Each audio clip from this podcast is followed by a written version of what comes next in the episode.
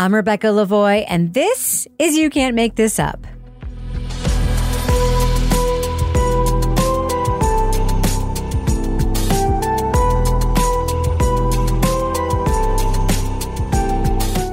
On today's episode, we offer a bonus episode from the reporting team behind the Netflix documentary Victim Suspect. Nicole Chase was a young mom with a daughter to support when she took a job at a local restaurant in Canton, Connecticut. She was good at her job, but the place turned out to be more like a frat house than a quaint roadside sandwich spot.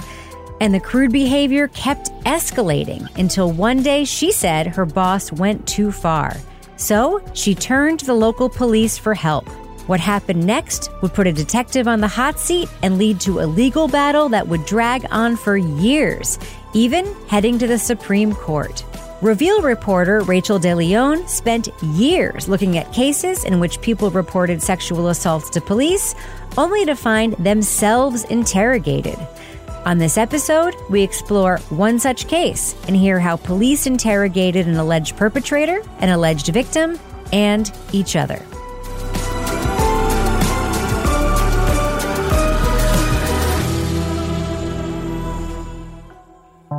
From the Center for Investigative Reporting and PRX, this is Reveal. I'm Al Letson. It's 2017. Allie Archer is in her early 20s and she's working at Nodine's restaurant. Everybody seemed very relaxed and everybody was pretty easy to get along with. It seemed like fun at first. Nodine's is in a town called Canton, Connecticut, just outside of Hartford. It's definitely a well known name around the towns. It seems like everybody knows Nodine's meat. Since the late 60s, the Nodine family has been curing and smoking meats in the foothills of the Berkshires. Ronald Nodine started the business. The restaurant is a new venture which opened in 2016, a couple years before Ronald passed away. His son Calvin runs this small spot off the side of the road with wood panel walls and plaid curtains. While the decor may be kitschy country inn, the vibe is more frat house. Allie says Calvin stashes beer in the back freezer and drinks on the job. She remembers one day in particular. He was walking around barefoot without his shoes on, and he was drinking alcohol in front of all the customers. And it showed up on one of our Yelp reviews. We found that review. It says, very inconsistent. Owner can be seen randomly wandering in his socks with a beer in hand. Several employees at Nodine's are related to Calvin. His wife helps him run the place. His stepson is the head chef. Allie is even a distant relative.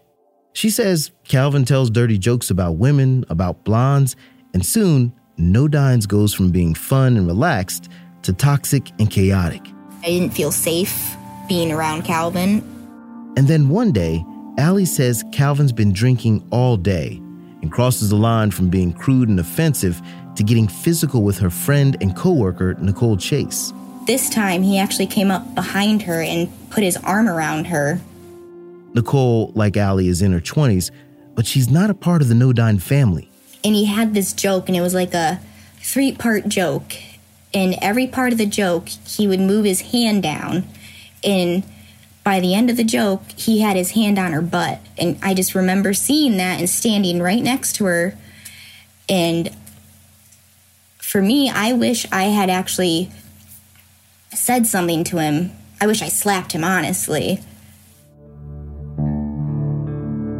But it doesn't stop there. What happens later that night at Nodine's and how police responded will spark years of lawsuits. A police investigation and the actions of two officers will be scrutinized, and the dispute will wend its way all the way to the United States Supreme Court. The court battle that ensues lasts longer than the restaurant itself would stay in business.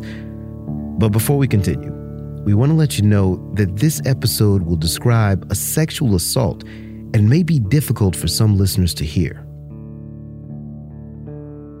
Reveals Rachel de Leon went to Connecticut to meet Allie's coworker Nicole and to investigate the aftermath of that night at Nodine's. The first thing you need to know about Nicole is that the job at Nodine's restaurant really mattered to her. When she was working there, she was a young mom with a six year old daughter to support. I had no no savings. I didn't even have a bank account. I didn't have credit cards. I had nothing. My fiance took care of us as much as he could, and besides that, I had not a pot to piss in. Nicole doesn't drive, and Nodines is close to home and easy to get to. She does a little bit of everything there waitressing, cooking, cleaning, ringing up orders. Along the way, she gets used to putting up with Calvin's alleged inappropriate jokes. Within the first day I was there, he like, oh, you want to hear a joke, blah, blah. And I was like, huh, huh, huh. You're kind of laughing, but it's like a fake laugh, like, okay, goodbye. Hey, like, let me go on with my stuff. But his behavior keeps getting worse. Some of the forms of sexual harassment Nicole and Allie describe are so overt and over the top, they sound like scenes from a bad 1970s sitcom. Like Calvin dropping his eyeglasses and then telling his female employees to pick them up. So they'll have to bend over in front of him. After a few times, I'd caught on to what he was doing and I would stop picking him up, but then he'd be like, pick up my glasses. Calvin is 30 years older than Nicole.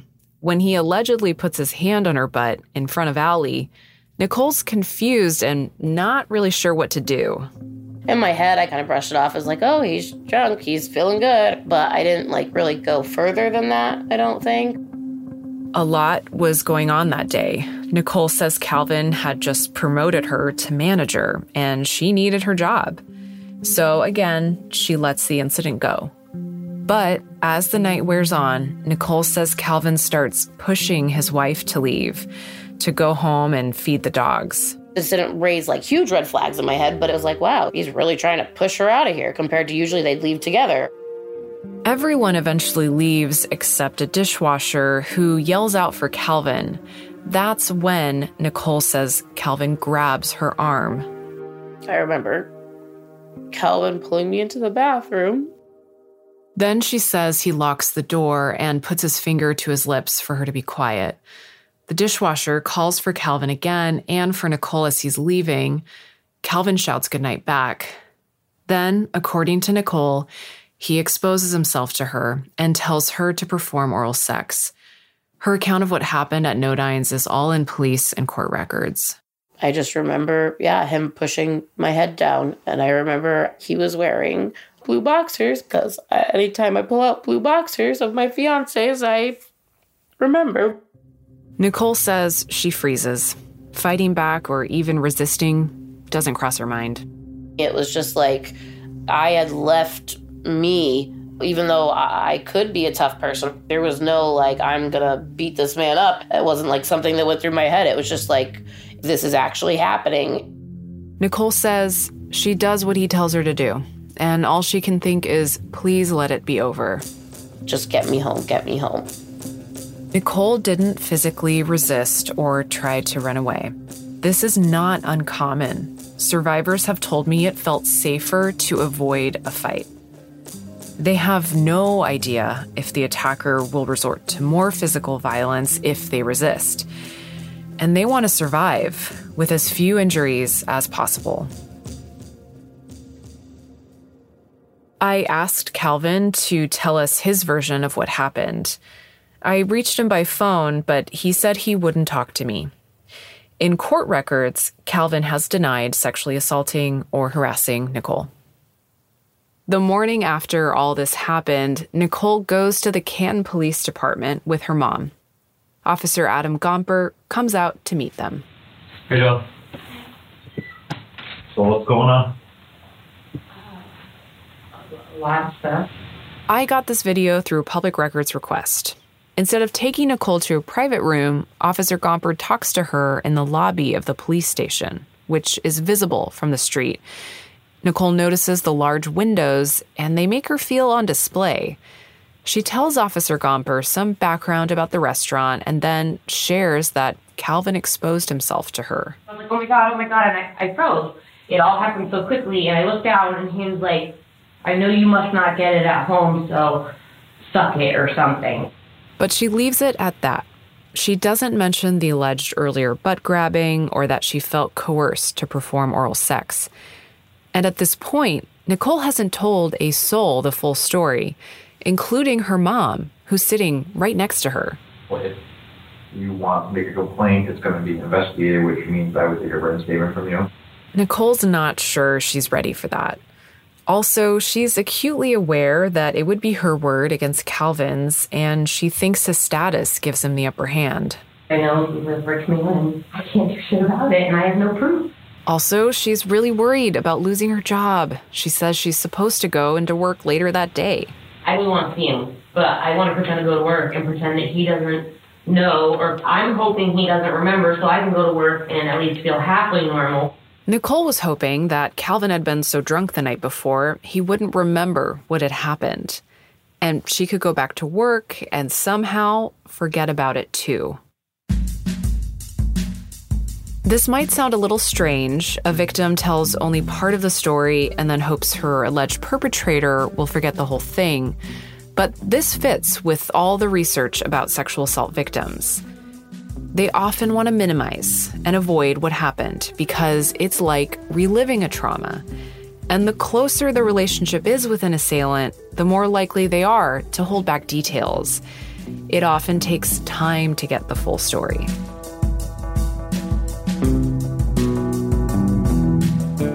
It's clear that Nicole isn't ready to launch a full police investigation yet. She and Officer Gomper talk some more. He gives Nicole a card from the Office of Victim Services where she can seek support if she needs it. And he tells her she can come back if she decides she wants to make an official complaint. Thank you very much. No problem. I hope it works out, and, you know. But it sounds like he's never going to change. As soon as Nicole gets back to work, she realizes returning was a big mistake. In police records, she says Calvin tries to lure her into a small closet with him and propositions her for sex. By the end of her shift, she decides she's never coming back and takes home the photo of her daughter she keeps at work. A few days later, Nicole goes back to the Canton Police Department with Allie, her friend from work, and makes her official complaint with Officer Gomper. She talks about Calvin grabbing her butt, exposing himself to her, and telling her to perform oral sex. But she still doesn't tell the full story.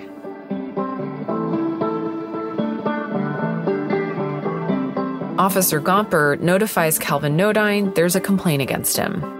When he arrives at the Canton Police Department, he's with his lawyer, David Morgan. Calvin is questioned by Detective John Colangelo, who's an experienced investigator. He's been on the force in Canton for 20 years. The interview starts off with the attorney and the detective talking about people they know in common. It turns out the attorney used to play golf with Detective Colangelo's dad. He was my golf partner for a long time. He taught me how to putt. No, he didn't. He, didn't. he can't putt himself. He was the best putter in the club. No, he wasn't. This may sound like a pretty chummy way to start an interrogation, but a friendly approach is a technique used to build rapport before a detective starts asking tough questions. When the conversation turns to Nicole's allegations, Colangelo strikes a casual tone. What's this girl's name again? Nicole? Nicole. What's Yeah. Nicole's deal? I don't know. Detective Colangelo asks Calvin about the sex talk at work. Nicole's saying that there was inappropriate talking and speech and sexual stuff. I'm I'm a meat guy. I grew up in meat plants since I was nine years old. Mm-hmm. So, does what I say get a little harsh mm-hmm. sometimes? Yeah. Then the detective brings up Nicole's and Allie's allegation about him grabbing Nicole's butt. That could be considered a sexual assault in the fourth degree. Apparently, according to her and someone else, your hand made it down to her rear end. No, I wouldn't have done that. Just saying. Yeah. Just no. saying. Why are they saying it? This, what I have to Yeah. I, I that's the problem. I don't know. Eventually, Colangelo brings up Nicole's more serious allegation. If you didn't look down and you exposed yourself to her. That's bullshit. Calvin says that he didn't even know where Nicole was then. She could have been out front having a cigarette. I, you know, I don't know where she was. Okay. Why would she say this? I don't know. Maybe she thinks the business is going down. She's looking for money. Possible. That's one of the angles I'm looking at. And then Colangelo tries to minimize what happened. Police often do this to get somebody to tell them more. If you were fooling around with Nikki consensually, that's a whole different story, and that might open. When it comes to sex crimes, arguing that an act was consensual is a common defense for suspects. Can I have a minute with him? Sure. Calvin's lawyer asks to meet with his client privately, and the two men leave the room for a few minutes. When they come back, Calvin has a new story. She grabbed me mm-hmm. and said, Look, it, I've got something for you to see. Mm-hmm. I figured there was a problem in the men's room. She was the one that dropped my pants mm-hmm. and gave me a blowjob. And it was pretty much so fast, it's like, okay, that fucking happened. His story throws everything he's been saying into question. Calvin's now claiming Nicole pulled him into the bathroom and initiated everything. And Detective Colangelo has now succeeded in getting Calvin to admit that he's been lying. When you come in here and I ask you something, you're telling me she left already, but then the story changes. Look, I'm trying to protect myself. I This is embarrassing. It was it was a, a moment after a 12-hour day and a bad decision. Mm-hmm. Mm-hmm. I should have stopped her. Nicole called it. It's his statement against hers. And it's the time when the detective should be pressing for more details, like how long were you in the bathroom? Were you intoxicated? Draw me a map of where you were standing. But that's not what happens. Instead, Colangelo offers Calvin a way to turn the tables on this whole situation. So you're, you you think she's a liar? As as far as it not being consensual, Yes. absolutely. Then Detective Colangelo tries to convince Calvin to take a polygraph. If you pass a polygraph, she can be brought in, and it gives us leverage to see if the story changes. He tells Calvin he's used this strategy before in a past case. Later, he'll claim he was bluffing. Now she's a suspect in a false statement, in a false police report. Now she can be asked if she can take, We'll take a polygraph. Completely different animal. So you switch the case, that's all. Switch the case. Just like that, the victim can become the suspect. Weeks go by. Nicole wonders what is going on with the case. Then she's called back into the Canton Police Department. This time, it's just Nicole and Detective Colangelo. Have a seat. And they're in a private room with the door shut. This case is now on my desk. Nicole has no idea in this conversation that she may now be considered a suspect. She tells the detective she's concerned about how slowly the case is moving. I've done a lot of work on this, as is Officer Cooper. Well, I'm glad, because yeah, for a while I was like, I just don't think we're taking this seriously. No, I take it very seriously. And I was like, I don't know what more I can do. Well, these things take time, though, too. Actually, we looked at the police case file, and after they interviewed Calvin, the police didn't do much. They documented a phone call from him saying he failed a private polygraph because he hadn't taken his medication. And they received a fax from Calvin's lawyer saying that he won't be taking a police administered polygraph. I know it takes time, but this man has caused me to lose so much money that I had to move out of my place. Um, I went to a doctor, had to get put on more medicine for my PTSD and my anxiety attacks and all that. Right. So my whole life has been flipped upside down. Detective Colangelo assures Nicole that he's working hard on the case. Then he starts to ask her about her relationship with Calvin. Was there any relations between you and Calvin that were consensual prior to that Saturday?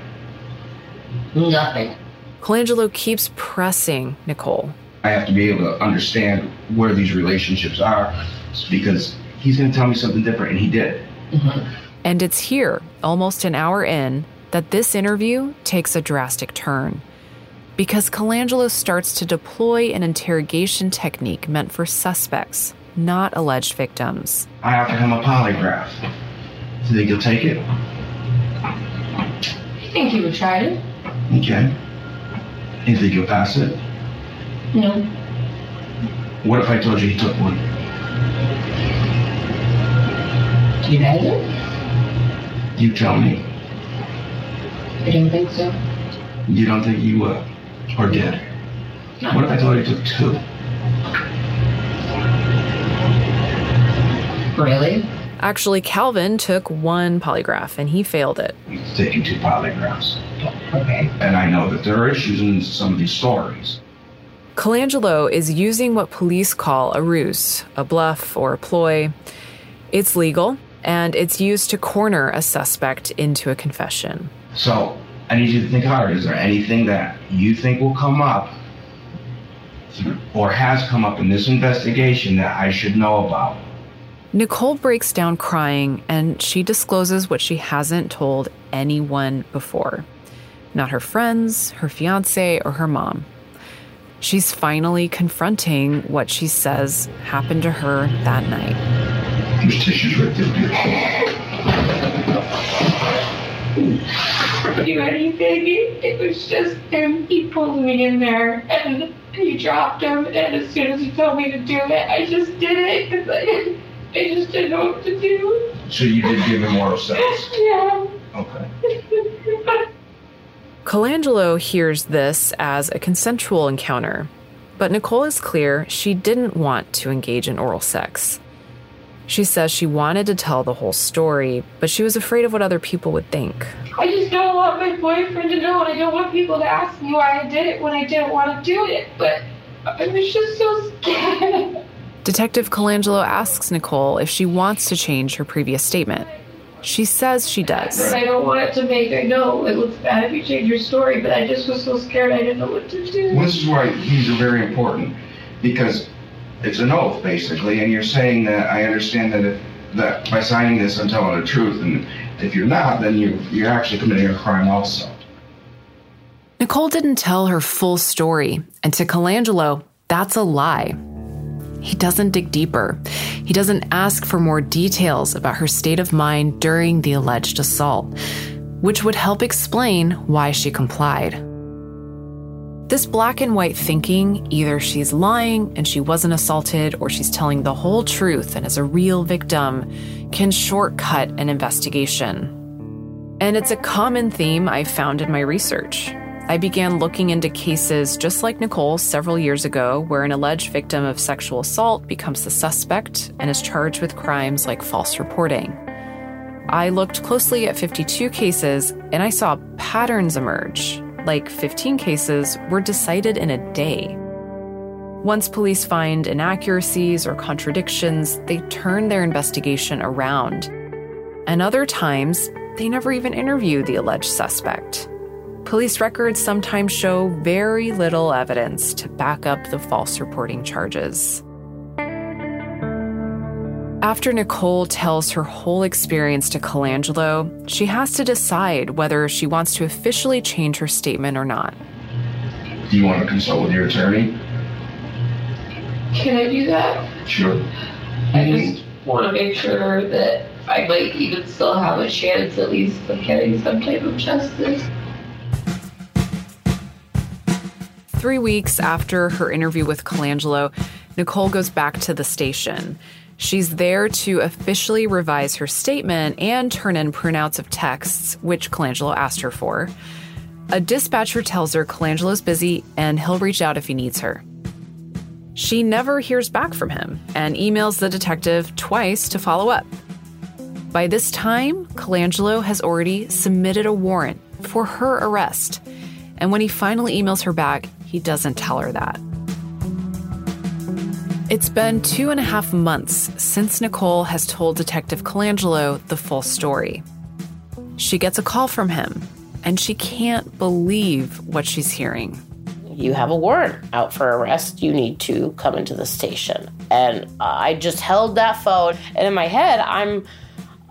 I have no idea what a warrant for my arrest is for because I, I haven't done anything wrong. The charge making a false statement to a police officer. She turns herself in later that day.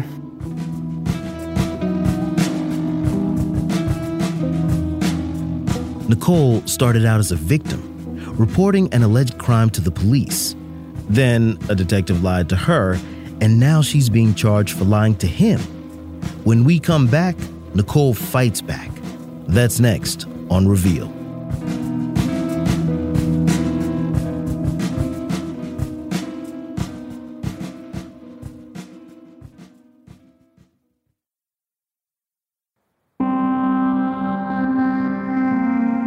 From the Center for Investigative Reporting and PRX, this is Reveal. I'm Al Letson. We've been talking about the police investigation into a report of sexual assault, but this isn't your typical case. What makes it stand out is who the police arrested, not the alleged perpetrator. They arrested the alleged victim. And we should note again this episode may not be appropriate for all listeners. We can't know from our investigation whether a sexual assault actually occurred, but we can review how the police decided to charge Nicole Chase with a crime and how she and her attorney fight back. Reveal reporter Rachel de Leon takes it from here. Today, Nicole lives in a small town not far from where she used to work. It's a cute neighborhood. The houses are spaced out. She's got half an acre around her. When we pull up, Lou Chimes, her attorney, is standing in the driveway. Welcome to the Northeast. We got some snow. The ground is covered in five inches of snow, and Nicole's house is cozy. She keeps apologizing for the mess, only the place is tidy. It is a full house, though. She lives here with her fiance, two kids, and a brand new addition. Blue. What? Blue. Go get it. Hi, sweetie. What's his name? What's it? Blue. Uh, I just got a puppy. His name is Blue. Yes, right now is the potty training and the nipping and the chewing of everything. Nicole surprised her fiance with Blue a few weeks back. It was his dream to have bloodhounds someday. This house goes back generations. It's where she and her mom both grew up. And now she owns it. Her kids walk the same roads she used to to go to school. I feel like I'm doing good, but I'm hoping that I just keep working on myself more and more. And I hope that I somehow just become just better than I already have.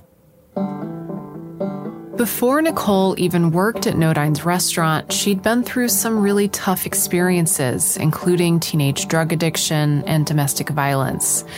Then came that night at Nodine's in 2017, which led to her arrest. She sought out the help of different lawyers, and one of them posted about her case online. Lou sees the lawyer's message and wants to know more. I looked at the arrest warrant for Nicole, and I hadn't met Nicole yet. And then I read it and reread it two or three times, and then I called the lawyer back and I says, "Am I missing something?" Nicole's criminal defense attorney is also astounded by the charge and tells prosecutors it's outrageous.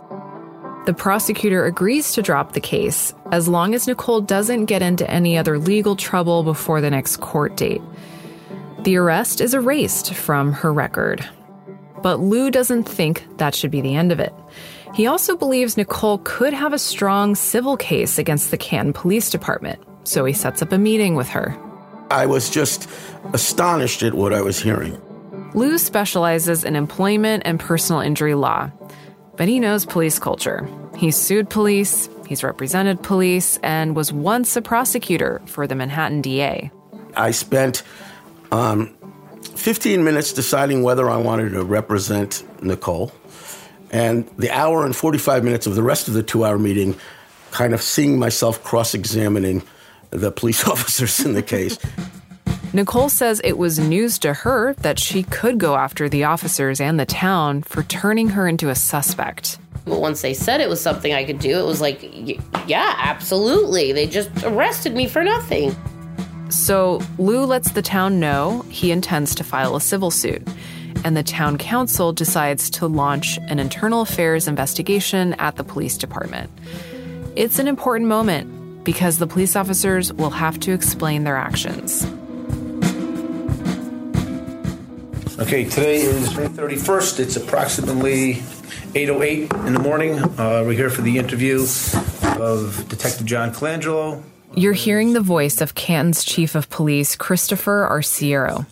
It took a long time to get these recordings. We had to fight for them for well over a year. The men are sitting in a drab conference room inside the police station. I want to just show you some of your training records. The chief pulls out printed PowerPoint slides.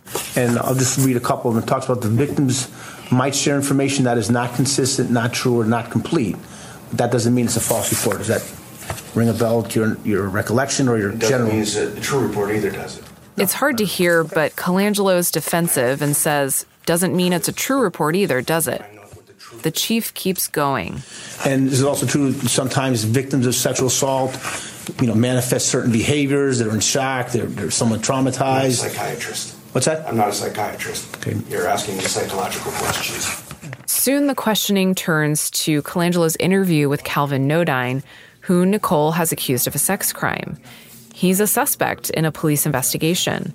And the chief wants to know why Colangelo is giving him so much leeway. At the beginning of the interview, you told him he was free to leave. Why, why'd you tell him he was free to leave? Because it was a criminal interview, and he was a suspect at the time. So you, you give him that warning to someone who's a suspect, they're free to leave if you have them in for an interview. Yes. I try to always do that. Then the chief asks Colangelo if he gave Nicole that same warning. She wasn't a suspect.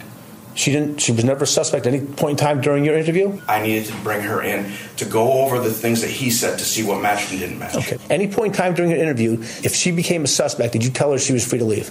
I don't recall. Okay. Colangelo giving Calvin seemingly preferential treatment is brought up several times in this three hour long interview. Another example is when Colangelo tells Calvin that he usually gives a suspect a base on balls for the first false statement. I'm not a baseball person, so I asked around. What he means is giving a pass for the first lie. So, so did you ever tell her that I typically would give a base on balls No, because- first false statement? No, because the problem with that is twofold. First, Colangelo argues that he didn't know Nicole's statement was false. I didn't know that she gave a false statement until she broke down and cried and said, "I gotta tell you, I, g- you know, I gave from oral sex." And then he argues something different that no two people are alike. They're like fingerprints or snowflakes. No person gets interviewed the same. I mean, should I, from now on, every interview I do in there, say, if you give a false statement, you get it based on balls? No, you, it's statements that I make are done to elicit the truth. Colangelo relies on this a lot the idea that he's only being chummy with Calvin because he's trying to get him to confess to what really happened. Within the first five or ten minutes of the interview, you say to uh, Calvin Nodine that you're not sure you believe everything that she's telling me. Wh- Why would you give him that statement? Doesn't that leave You're him? picking out statements. I mean, You can explain it. I'm going to explain it. Again, Colangelo leans on the idea that he's bluffing to draw out the truth. Is that, and I'm going to tell you, and I hate to do it on tape, but here's my message. Who are you going to tell your darkest secrets? Someone you like or someone you hate? You're going to tell it to someone you like. So you do your best to find a bond with them. It's kind of an old law enforcement trope the good cop that makes you feel safe. Colangelo's right. Police experts say it's one way to get people to talk. But then once they do start talking, you want them to keep talking. One experienced investigator told me you should listen closely for inconsistencies and for things that sound absurd or implausible. And during that pivotal moment when Calvin changes his story and says there was consensual oral sex, Colangelo does little to follow up. What details did he give you about how the oral sex occurred? He said they were in the bathroom and she gave him oral sex. Do you know how, how, how he got into the bathroom? Uh, the two of them closing or something. I don't recall exactly. Do you know how uh, his pants came down? I, I don't recall exactly. Do you recall, you know, where, where he was positioned in the bathroom? No, I don't recall. You, you don't recall? You didn't ask those questions. I don't know. I don't. It, I don't recall. So I don't recall if I asked him or not.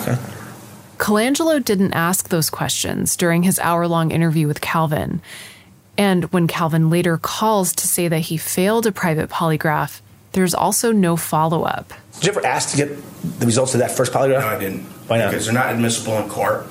Because I know he's going to say no, and it's, you're not going to get it on a search warrant because it's not evidence of a crime, seeing that it's not admissible in court. Well, again, does, does it necessarily have to be admissible in court for you to use it for impeachment purposes or evidentiary purposes or other leads to follow up on purposes?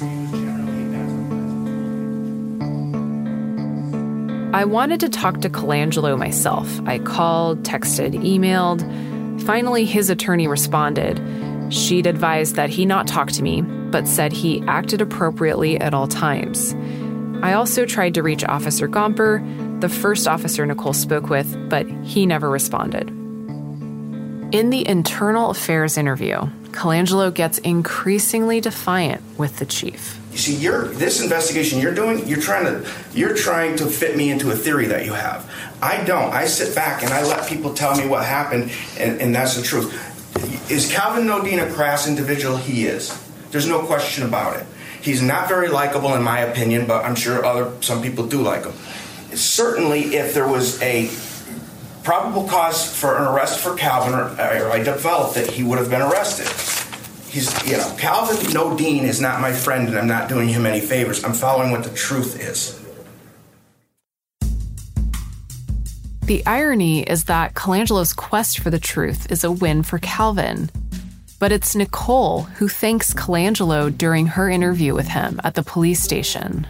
Thank you for like being here for me, but also thank you for making me be able to come out and say it to somebody what really happened.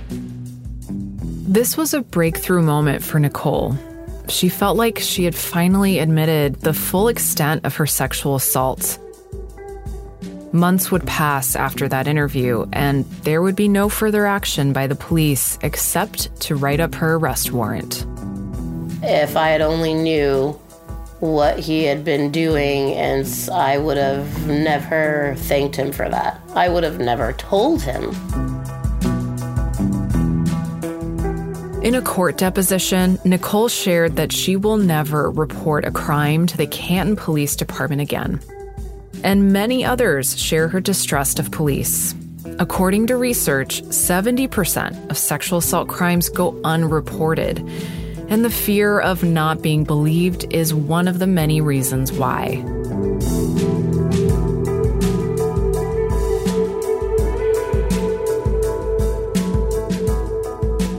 In the end, the Internal Affairs investigation found that Detective Colangelo should have told prosecutors Nicole tried to revise her statement.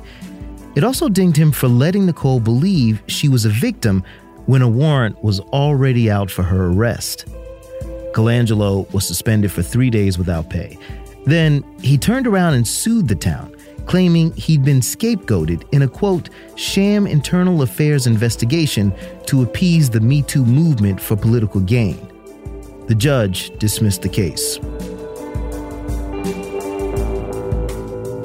Still, the internal affairs investigation did uphold Colangelo's decision to arrest Nicole, and it claims that the Connecticut State Police reviewed the case too and found Colangelo was also justified in not arresting Calvin. That's absolutely false. Wow. Okay. We find out what one state investigator really thought about the case. Next on Reveal.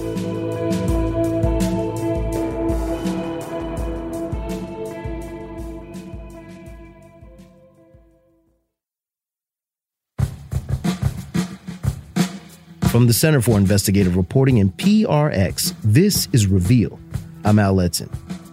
We've been talking about Nicole Chase, who reported an alleged sex crime to the Canton Police Department. Then she was arrested. The charges against Nicole were eventually dropped, and the police department conducted an internal investigation. It found Nicole's arrest was justified. But officers did make some mistakes, so the department made changes, like a supervisor must now be alerted before a victim becomes a suspect. But what about Nicole's accusations against Calvin Nodine? Should he have been arrested?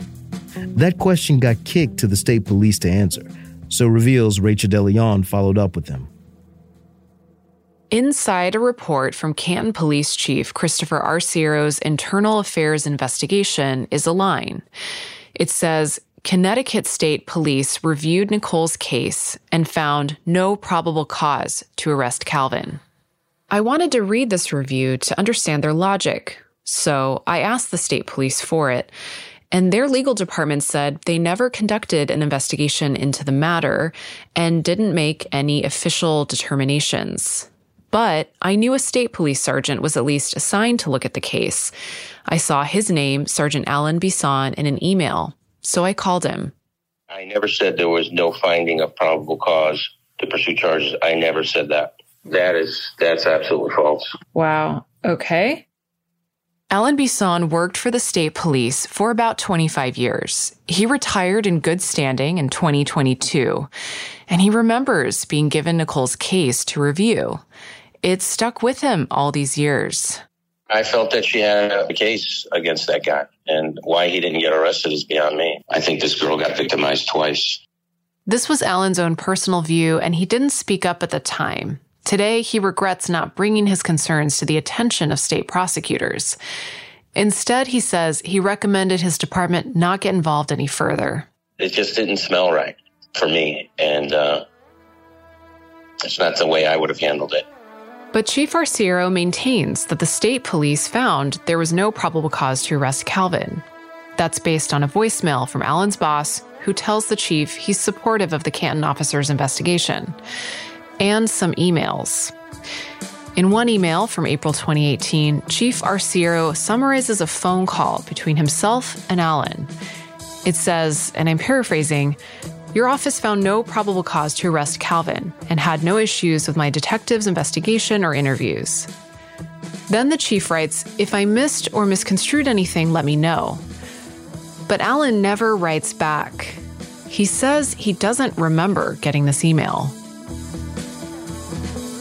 Nearly two months later, Arciero reaches out again to ask whether there will be a written summary of state police findings. This time, Alan responds and says, There shall be no written summary for findings on this case. He'd been talking to his legal department about his concerns. I told him that there was definitely some malfeasance on this investigation, and that uh, if we pursue this or write anything with this, we'll be involved in a lawsuit because the procedure that they utilized was definitely wrong. I didn't see it as a correct way to do an investigation. Alan was afraid Nicole was going to sue, and he was right. Nicole starts with her boss, Calvin Nodine. Her lawsuit against Calvin and Nodine Smokehouse alleges that Calvin sexually assaulted Nicole and caused her emotional distress. Calvin denies any wrongdoing. He and the business eventually settle the lawsuit for an undisclosed amount. Next, Nicole sues the town of Canton and the police. Officer Gomper and Detective Colangelo are named in the suit. I think the police misconduct here was egregious. That's Lou Chimes, Nicole's lawyer. The lawsuit alleges there was no basis for her arrest and that the officers acted with malice and deliberate disregard for her rights. But there was a second claim that their treatment of Nicole was motivated by bias on the account of her gender. The town and the officers fight back in a legal battle that will drag on for years. They claim Nicole knew the story she told police wasn't true, but she signed a sworn written statement anyway. So the officers could legally arrest her. Lawyers for the town also argue that police didn't discriminate against Nicole and, in fact, showed compassion. They say Colangelo assured her that just because her story had changed didn't mean he wasn't listening they ask the court to stop the case from going to trial. The town's request lands on the desk of Judge Vanessa L. Bryant. She was appointed by President George W. Bush and had been active in Republican politics. Here she is at her confirmation hearing. I listen actively and attentively. I decide fairly and decisively and efficiently. Judge Bryant issues a meticulous 51 page decision.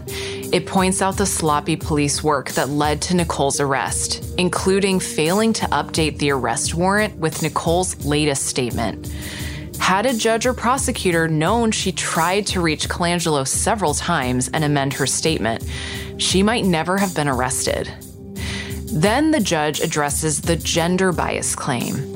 She says a reasonable jury might think that Colangelo believing Calvin's story and then suggesting Nicole fabricated hers for financial gain is a sign that he was siding with the man in this case. But to Lou, the most important thing the judge writes is this. The alleged false statement was an omission of a completed sex act that plaintiff was not under any duty to disclose. A victim has no duty to make an affirmative statement. In other words, a victim is not obligated to tell the police their full story, and an omission is not a lie, contrary to what police claimed. That was a recognition that sexual assault survivors are often reluctant to come forward, if at all, and may come forward in piecemeal, and we don't want to penalize them for that. All these issues the judge is pointing out wear down the town's main argument that Colangelo and Gomper should be given qualified immunity. It's a common defense in cases of police misconduct. The idea behind it is that police officers need some level of protection from lawsuits so that they can make difficult decisions in the line of duty without hesitating. It's a thick protective shield, and the only way to pierce it is to prove that a police officer is plainly incompetent or knowingly violated a law. And in Nicole's case, Judge Bryant writes that a jury could reasonably find both to be true. Judge Bryant is especially critical of the officer's decision to switch the case on a sexual assault victim who is visibly upset. She says a jury could find the officer's conduct beyond all possible bounds of decency. The judge decides the case should go to trial, but the town and officers keep trying to prevent that. So they appeal to the next highest court. Their arguments before the judges stream online. The next case is Chase v. Town of Canton. Nicole tunes in. I was listening to it the whole day and I was really sad. I was really scared. An attorney for the officers tells the judges that Nicole intentionally lied and misled them. But the judges push back, and one of them says even if it was true, should she be arrested? Why would a reasonable police officer arrest her in these circumstances? Does it make any sense to arrest her? The lawyer responds and says, yes, because it's a crime. Then the issue with the sloppy warrant comes up again. It's hard to hear, but Lou tells the judges that the warrant contains a major lie and then lie about the polygraph in the warrant. I'm sorry, they lied about the polygraph in the warrant? Yes. Nicole's arrest warrant refers to the fact that Nodine took two polygraph tests, but that's not true. Now, that I think could quite reasonably be read to be misleading a judge. I tell you, if I were submitted an affidavit like this, I'd be pretty angry and I'd think, wait a minute, you led me to believe there were two polygraphs. Colangelo's bluff has made it into Nicole's arrest warrant. And there's more. That one polygraph Calvin took, he failed it. And the warrant leaves that out. Well, if they thought that Nodine had failed a polygraph, they might think that there was a sexual assault, and therefore she was telling the truth. The judges affirmed the lower court's decision to go to trial. Nicole feels vindicated. It just meant a lot because that's a big court to just like dismiss something, and it meant the world to me that they were on my side and not their side. But the town and officers won't let it go and appeal all the way to the U.S. Supreme Court. But before it's time for the court to review the case, the town settles and the appeal is withdrawn from the Supreme Court. I asked for the amount of the settlement, but Lou said it's confidential. By this time, both Colangelo and Gomper have left the Canton Police Department. Colangelo's a security director for a local organization, and Gomper's a police dispatcher at a town nearby. To memorialize Nicole's victory, Lou frames the letter he got from the Supreme Court dismissing the case and gives it to Nicole. Oh, I thank thought- you. yeah, that means a lot. It's framed in black and gold, and the document is stamped with the U.S. Supreme Court seal, an eagle. Nicole reads it aloud. Uh, the foregoing joint stipulation of dismissal of the petition for, I want to say right, Writ of certiorari. writ of what? Certiorari. Yep, that having been received. This all sounds kind of administrative, but for Nicole, this document represents the end of a painful chapter in her life. Even after this happy ending, settling with Calvin and the town, Nicole's still divided about whether there was justice in her case. I feel like at the end of the day, that a person, if they do that to somebody, should end up behind bars. Something that makes them not want to do it again or hurt somebody ever again. I don't know. Calvin was never charged in this case. Nodine's restaurant is long gone, but their meat processing plant is up and running. Calvin still works in the family business.